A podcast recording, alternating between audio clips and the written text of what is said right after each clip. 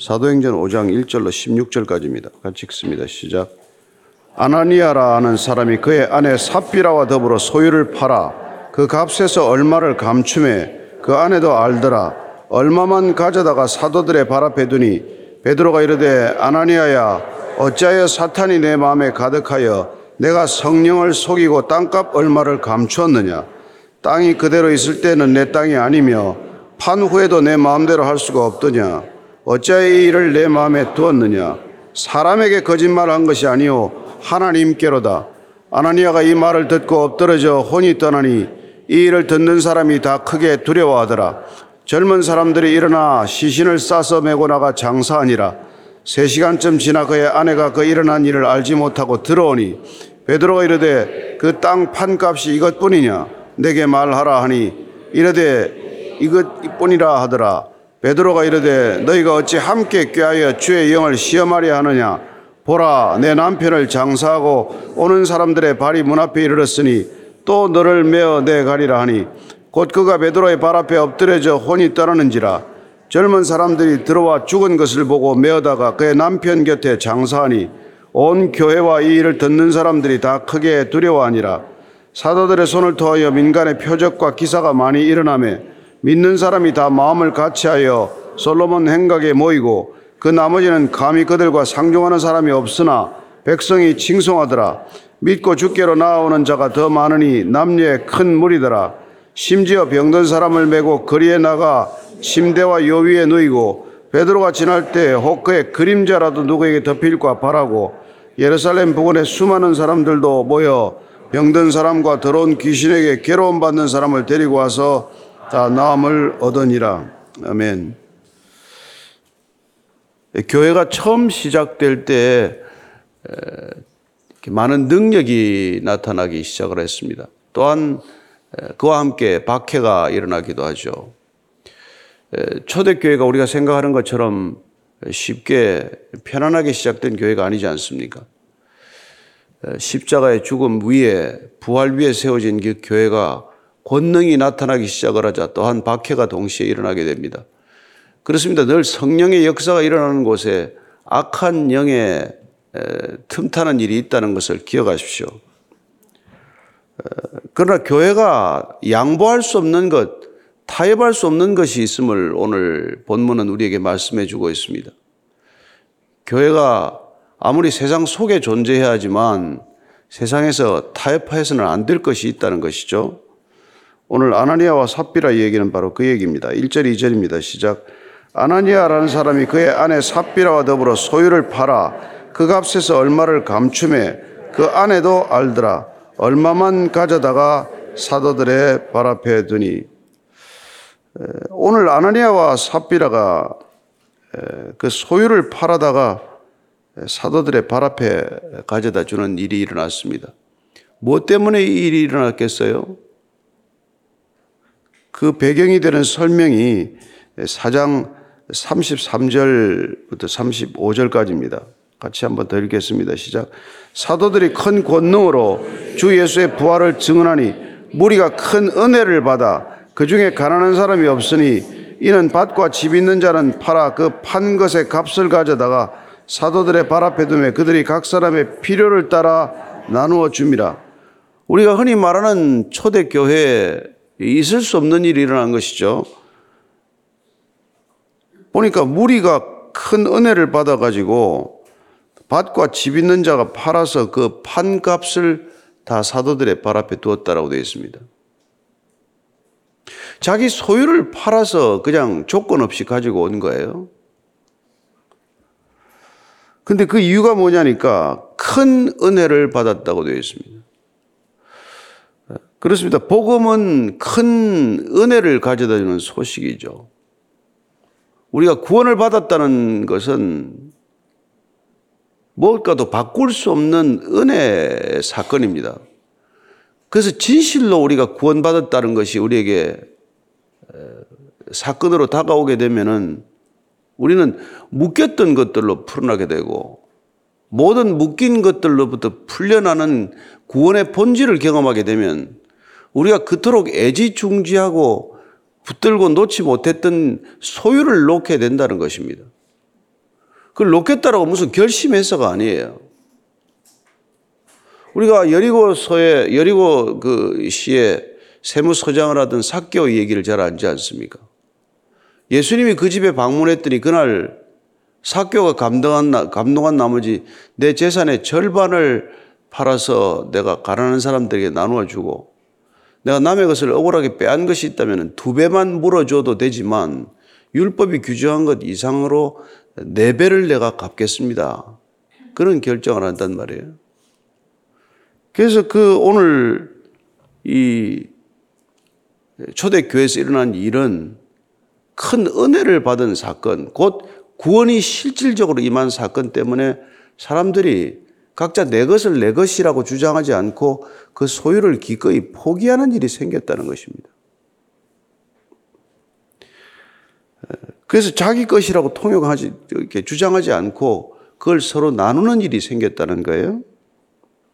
뭐 어제 복고 어제인가요? 뉴스 보니까 뭐 어떤 누가 한 분이 그 각 자기 고향 마을에 각각 돈을 이렇게 뭐 큰 돈을 다 나눠줬더라고요. 예, 같이 어릴 때 살았던 그 마을 주민들한테 자기가 받은 걸 나누고 싶다는 거예요. 그 뭐 정부가 무슨 강요를 한 일입니까? 무슨 일이 있었겠어요? 본인이 무슨 어떤 그 감동이 있었지 않겠습니까? 무슨 은혜가 있었기 때문에 그런 결정을 하지 않겠어요? 그런 일이 있었다는 거예요. 근데 오늘 그 일들이 있는 가운데 36절, 37절을 다시 보면은 구브로에서 난 레위족 사람이 있으니 이름은 요셉이라 사도들이 일컬어 바나바라 번역하면 위로의 아들이라니 그가 밭이 있음에 팔아 그 값을 가지고 사도들의 발 앞에 두니라. 나중에 바나바라는 사람은 여러 번 나오게 되는 사람입니다만은 나중에 사도 바울을 세우는 사람이죠. 이 바나바라고 하는 구브로 사람이 그 사람 또한 예, 자기 그 구브로에 있는 밭을 팔아서 그 돈을 가지고 사도들에게 가져왔다고 되어 있습니다.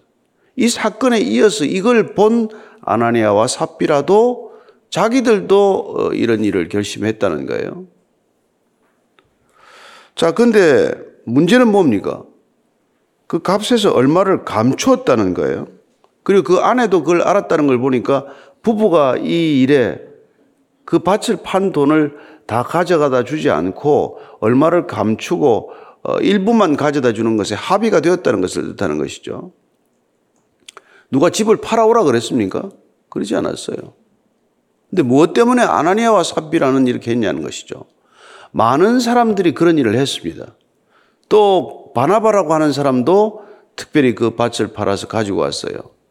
그 여러 사람들이 그런 일을 하는 바람에 아나니아와 삽비라는 어쩌면 은혜를 받지 않은, 받았다는 것이 아니라 부담을 가진 나머지 이 일을 한 거란 말이에요. 여러 사람이 돈을 가져다 오는 걸 보고 본인들도 돈을 가지고 가야 되겠구나. 그래서 하나님을 보고 가져온 게 아니라 옆에 사람들을 돈을 가져다 주는 사람들을 바라보고 돈을 가져오겠다고 결심을 한 거란 말이에요. 근데 다 가져오려니까 아까우니까 결국은 둘이서 합의한 끝에 얼마만 감추고 그걸 가져왔다는 거예요. 근데 여기 감추었다라고 쓴 단어는 그냥 단순히 어디 숨겼다는 것이 아니라 이걸 횡령하다, 착복하다는 뜻이란 말이에요. 그래서 굳이 오늘 누가가 이 표현을 쓴 까닭은 이걸 밭을 팔아서 내가 얼마 이걸 전액을 가져오겠다라고 이렇게 약속을 하기 때문에 이 표현이 등장했다는 걸 우리가 짐작할 수 있죠. 내가 나도 내 재산을 다 팔아서 가져오겠습니다. 라고 하는 약속이 먼저 있었기 때문에 그 약속을 안 지킨 것이 될 것이고 그 약속을 안 지켰기 때문에 그 돈의 일부를 자기 돈이지만은 자기 돈을 일부 떼어놓은 것이지만은 그게 일종의 횡령에 해당하는 것이고 착복하고 속이는 것에 해당이 됐단 말이죠. 그래서 이제 문제가 터진 거예요. 그래서 베드로가 3, 4절입니다. 이렇게 말합니다. 시작. 베드로가 이르되 아나니아야 어찌하여 사탄이 내 마음에 가득하여 내가 성령을 쏘이고 땅값 얼마를 감추었느냐? 땅이 그대로 있을 때는 내 땅이 아니며 판 후에도 내 마음대로 할 수가 없더냐? 어찌하여 이 일을 내 마음에 두었느냐? 사람에게 거짓말한 것이 아니요 하나님께로다. 베드로가 아나니아에게 이렇게 말합니다 어찌하여 내 마음에 지금 사탄이 가득하느냐? 아 여러분 헌금을 하고 있는 사람한테 이게 무슨 말이에요 돈 안 가져오는 사람보다 돈 가져오는 사람이 그래도 나은 사람 아닙니까? 근데 오늘 뭐라 그래요? 헌금을 가져왔는데 그 마음 속에 사탄이 가득하다는 거예요. 사탄이 가득하다는 것은 다시 우리가 쉽게 풀어 말하면 그 안에 거짓이 가득하고 탐욕이 가득하고 시기심이 가득하다 이 말이란 말이죠. 여러분, 마음의 주인은 인간이 아닙니다. 마음의 주인이 인간이라는 가정하에서 그 마음을 수행하고 수행하는 일들을 평생 하는 사람들이 있지만 여러분, 내 마음, 내 마음대로 되면 여러분 신앙생활 할 필요 없습니다. 내 마음, 내 마음대로 안 되기 때문에 우리가 내 마음의 주인한테 이 마음을 의탁하는 일이 신앙의 핵심이에요. 그래서 그 마음을 지금 누가 지금 주, 장을 하고 있습니까? 비록 교회 공동체에 속한 사람이지만 그 마음의 주인은 지금 사탄이 가득하다는 거예요. 사탄이 충만할 수 있습니다. 같은 교회에 앉아 있는데 한 사람은 성령 충만할 수 있고 한 사람은 악령이 충만할 수도 있다는 겁니다. 그런 사람들이 다 교회에 같이 와 있어요. 다 같이 예배 자리에 앉아 있습니다. 그렇게 다 교회 공동체를 하고 있어요. 그래서 교회 안에서도 인간이 이게 세상에서 일어나는 일들과 동일한 일들이 일어난단 말이에요. 이 안에서 간음도 일어나고, 이 안에 사기도 일어나고, 이 안에 별의별 일들이 다 같이 일어난단 말이에요. 겉으로 오면 다 교회라는 자리에 앉아 있지만은 그 마음 가운데 뭐가 가득한지는 누가 알겠냐 이 말이에요. 그래서 그는 지금 성령을 속이고 땅값 얼마를 감추었다는 거예요. 그래서 베드로가 지금 어이없어서 하는 말입니다. 야, 너 땅 팔기 전에도 네 땅이고 팔아도 내 땅인데 왜 속이느냐? 속였다는 말은 내가 이걸 저 이렇게 얘기했겠죠. 제가 이번에 뭐 땅이 있는데 그걸 팔면은 뭐 한 1억 됩니다. 그럼 제가 그걸 다 뭐 가져오도록 하겠습니다. 라고 이런 얘기를 안 했더라면 상관이 없겠죠. 그리고 가져왔더라도 그런 얘기를 안 하고 가져왔더라도 제가 땅을 팔았는데 절반은 제가 필요한 일이 있어서 남기고 절반을 가져왔습니다. 이렇게 말했으면 아무 상관이 없는 얘기란 말이에요. 자, 뭐 은혜 받은 만큼 냈으면 될 일을 은혜도 받지 않은 것을 은혜 받은 것처럼 하다가 생긴 사고란 말이죠. 여러분, 신앙은 처음부터 끝까지 진실해야 돼요. 네. 뭐 은혜 안 받고 은혜 받은 것처럼 할 거 없습니다. 여러분 찬양할 때 개눈 보면 남들이 손 드니까 손 같이 들어가지고 어쩔 줄 모르는 사람이 있어요. 손이 올라가면 올라가는 거고 안 올라가면 안 올라가는 겁니다. 다 남들 올린다고 올라갔다가 뭐 어쩌지도 못하고 부들부들 떨 필요가 뭐가 있어요. 은혜 받은 대로 하면 된단 말이에요. 네. 누가 좀 소리내서 기도하면 기도할 수 있지만 자기도 꼭 소리내서 기도해야 하는 거 아니에요. 아, 침묵 기도하는 사람도 있고 소리내서 기도하는 사람도 있고 기도 한마디 못하고 울기만 하는 사람도 있고 예. 그냥 아버지 몇 번 부르다 가는 사람도 있고 자기 은혜 받은 만큼 사는 게 신앙의 정직한 면인데 이 신앙은 정직성과 타협할 수 없단 말이에요. 그왜 거짓말하냐? 거짓말하냐. 근데 그 거짓말은 지금 누구한테 했다고? 하나님께 거짓말했다는 거예요. 입 밖에 발설을 하면은 여러분 하나님도 들으시는 거고 우리가 거짓말을 입 밖에 내면 하나님께 거짓말한 게 된다 이 말이죠. 자, 5절 6절입니다. 시작. 아나니아가 이 말을 듣고 엎드려져 혼이 떠나니 이 일을 듣는 사람이 다 크게 두려워하더라. 젊은 사람들 일어나 시신을 싸서 메고 나가 장사하니라. 이거 읽으면 누구나 다 좀 그래요. 이건 뭐 헌금 안 한 것도 아니고 절반쯤 했다고 이걸 사람이 죽으면 어떡하나 이거. 이 너무 심한 거 아니야? 이런 생각이 당연히 들죠. 근데 오늘 보니까 아나니아가 얼마나 이게 혼비백산한 건지 이게 혼비백산한 거죠. 자기가 몰래 아내하고 둘이서 해가서 돈을 일부 좀 이렇게 남겨놓고 가져왔는데 그건 내 팔, 안 팔아도 내 땅이고 팔아도 내 땅, 내내와 거짓말하냐? 하나님한테 왜 거짓말하냐? 그 말을 듣고는 그냥 심장 발작이 왔는지 뭐 심근 경색이 왔는지 그냥, 그냥, 그냥 그러니까 혼이 떠나갔다고 돼 있어. 혼이 떠나갔다는 말을 정확히 이걸 오늘을 보면요. 거두어가 마지막 숨을 거두어 가는 거예요. 여러분 지금 숨을 내가 내 의지대로 쉬는 겁니까? 그렇죠. 뭐 숨을 참으려면 참을 수도 있고 숨을 마음대로 쉬죠. 근데 마지막 숨은 누가 쉽니까? 내가 안 쉬고 싶다고 안 쉬고 쉬고 싶다고 쉬어지냐고요. 마지막 숨을 거두어가는 분이 계신다. 이런 표현이에요. 마지막 숨을 호흡을 거두어 가셨다는 거예요. 여러분 들이쉰 숨안 나오면 죽은 거 아닙니까? 들이쉬기까지는 내 마음대로 했는데 이거 못 뱉어내면 죽는 거란 말이에요. 근데 그 마지막 숨을 거두어 가시는 분이 결국은 생명의 주인이란 말이에요.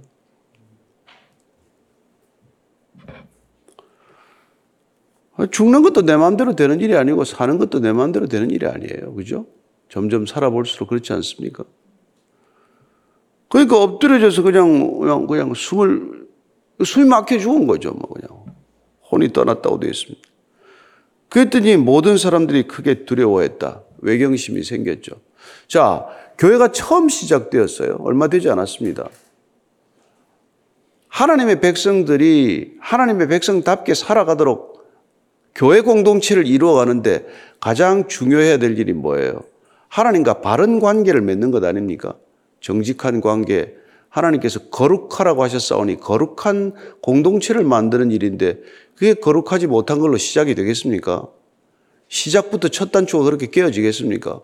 그래서 이런 엄청난 일이 생긴 거예요. 레위기에 보면은 여러분 나답과 아비후가 다른 불을 들였다가 죽는 일이 생깁니다.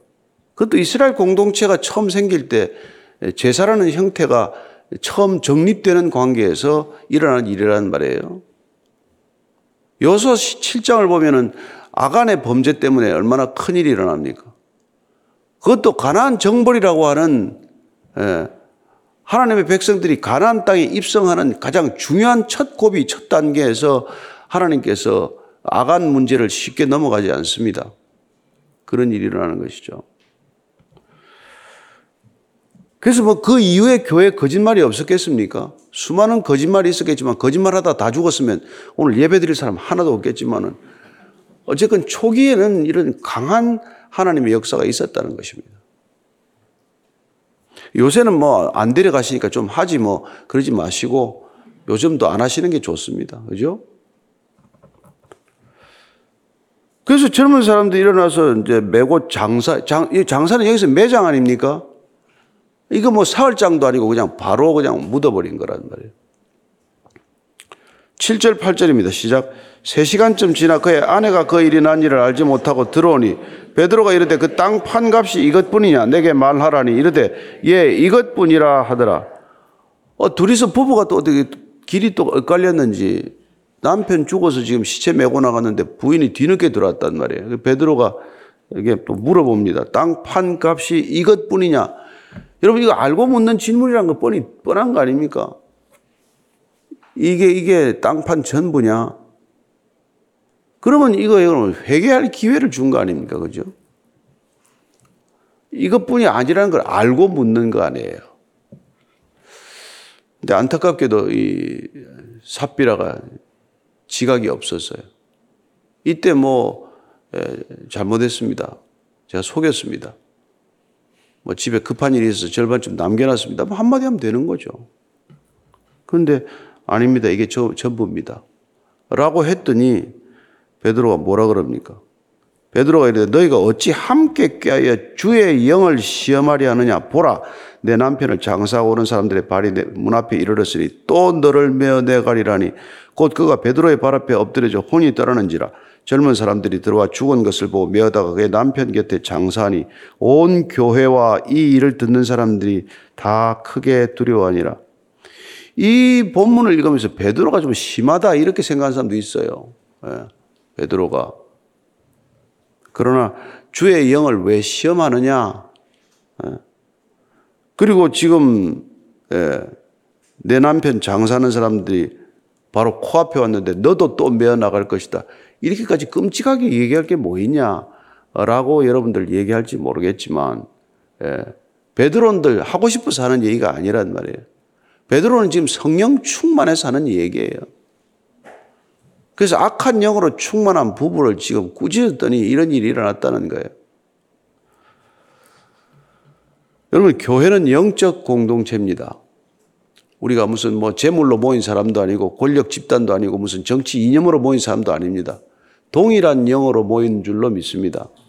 같은 성령의 사람으로 같이 예배 드리는 사람인 줄도 믿습니다.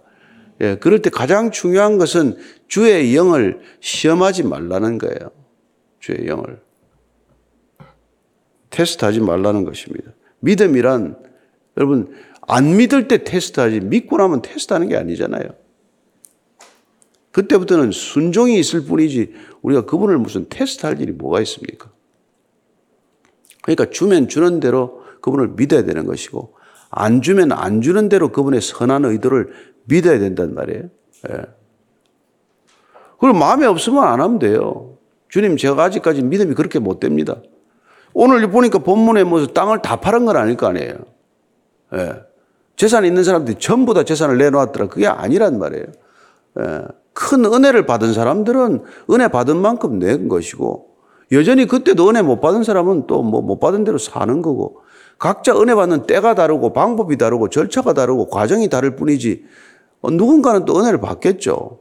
그러나 저 사람이 은혜 받았으니 나도 저렇게 받아야 되나 보다라고 생각할 건 없단 말이죠. 그렇죠? 그래서 여러분들은 하나님 만나도 각자가 하나님께서 독특하게 지으신 독특한 형상을 따라 은혜를 받으실 줄로 믿으시고 다른 사람이 은혜 받는 것에 시기할 필요는 없단 말이에요. 왜 저 사람 요새 저렇게 얼굴이 편하나? 그것 때문에 여러분 속을 상할 필요는 없잖아요. 그렇지 않습니까? 그래서 부부가 그냥 장사를 치르는 일이 생겼다는 거예요. 이게 얼마나 초대께 슬픈 일입니까? 얼마나 또 충격적인 일이에요. 많은 사람들에게 경각심을 불러일으키는 일이죠. 자, 12절 이하입니다. 시작. 사도들의 손을 통하여 민간의 표적과 기사가 많이 일어나며 믿는 사람이 다 마음을 같이하여 솔로몬 행각에 모이고 그 나머지는 감히 그들과 상종하는 사람이 없으나 백성이 칭송하더라. 믿고 주께로 나오는 자가 더 많으니 남녀의 큰 무리더라. 자, 사도들의 손을 통하여 표적과 기사가 일어난 이유가 뭡니까? 교회가 정결함을 지켰기 때문에 그렇다는 것입니다. 교회가 순결하지 않은데 능력이 나타난다. 그건 악한 영이겠죠. 악한 영도 능력이 있습니다. 악한 영도 예언도 하고 악한 영도 병도 고치고 악한 영도 어, 수많은 이적들을 일으킬 수 있지만 그러나 하나님께서는 교회 공동체는 성결의 영으로 충만하기를 원하시고 성결의 영으로 충만할 때 그런 표적과 기사를 또 어, 덤으로 주실 수 있다는 거예요. 그래서 많은 사람들이 마음을 같이 하여서 솔로몬 행각에 모였고 솔로몬 행각에 보면 예수님께서 수전제라도 가르치시고 여기 오셔서 많이 가르치신 곳 아닙니까? 그곳에 자연이 모이는 일이 일어났죠. 예. 그리고 그들과 상종하는 사람이 없으나 백성이 칭송하더라고 되어 있어요. 예수 안 믿는 사람들이 예수 믿는 사람들과 안 만나도 그 사람들을 대단하게 여겼더라. 그 사람들을 크게 여겼더라. 그 사람들을 어렵게 대했더라. 이런 뜻이 있단 말이에요. 칭송하더라 이런 뜻은. 내가 만나본 적이 없어요. 당신하고 직접 얘기 나눠본 적이 없지만 아, 그 사람이 예수 믿는답니다. 그럴 때 그 사람을 보는 눈과 관점이 달라졌더라. 그런 얘기란 말이에요. 요즘처럼 달라진 게 아니라 그 당시에는 대단하게 여겼더라 이 말이에요. 지금은 예수 믿는다더라 하면은 제정신이 아닌가 보다. 예, 사람이 좀 모자라나 보다. 이렇게 생각한 게 아니라 초대교회 때는 저 사람이 그리스도인이다 하면은 그 사람을 칭송했다. 크게 여겼다. 그게 지금과 다르다는 거예요. 그 저와 여러분들이 정말 성결함을 지키고 정직함 하나만을 지켜도 사람들이 아, 저 사람은 예수 믿는 사람이라더라 할 때 평가가 다를 수 있고 그들 자신과 다른 기준을 가진 사람이라고 인정하게 될 것이라는 것입니다. 덕분에 예수 믿는 사람이 더 많이 나왔다는 거예요. 예, 더 난, 무리가 더 많이 늘어났다는 것입니다. 그 또 15절, 16절 이렇게 되어 있습니다. 같이 읽고 마칩니다. 시작.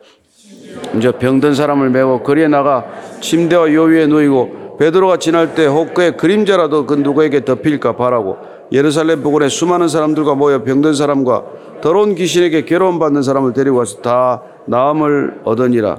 자, 교회가 정결함을 유지했더니 그 거룩과 성결 위에서 하나님께서 권능을 더하셔서 많은 사람들이 믿음의 길로 나왔을 뿐만 아니라 병든 사람들이 병 나음을 고치는 일들도 일어났더라. 그런 일입니다. 예수님께서도 사역할 때 그런 일이 있었죠. 예.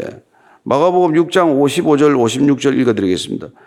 예수께서 어디 계시다는 말을 듣는 대로 병든 자를 침상째로 메고 나오니 아무데나 예수께서 들어가시는 지방이나 도시나 마을에서 병자를 시장에 두고 예수께 그의 옷가에라도 손을 대게 하시기를 간구하니 손을 대는 자는 다 성함을 얻으니라.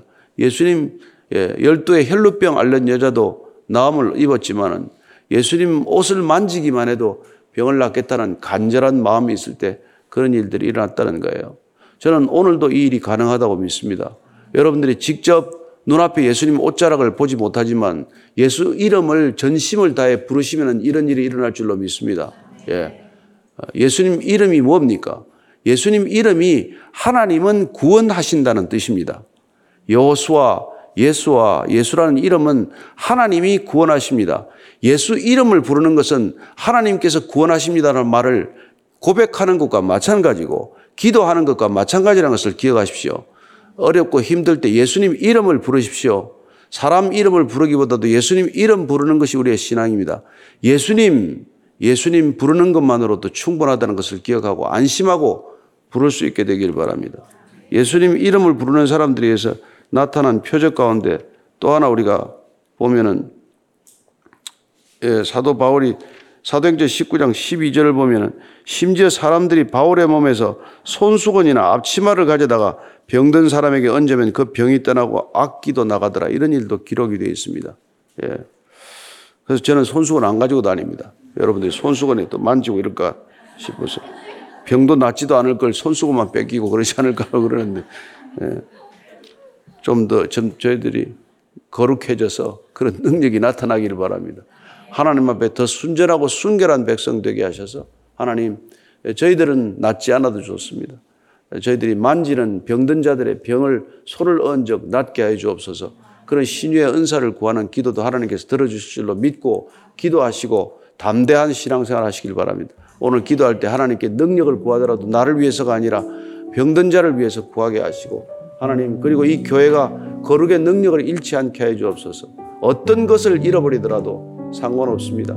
하나님께서 거룩하라고 하신 거룩의 본질을 지키는 교회 되게 해 주옵소서. 한번 같이 기도하겠습니다. 하나님 아버지, 저희들 타벽의 시대를 살아갑니다. 어려운 시대를 살아갑니다.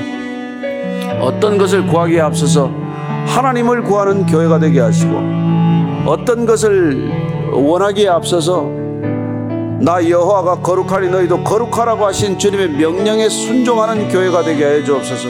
하나님, 하나님 한 분이면 족합니다. 말씀이면 족합니다.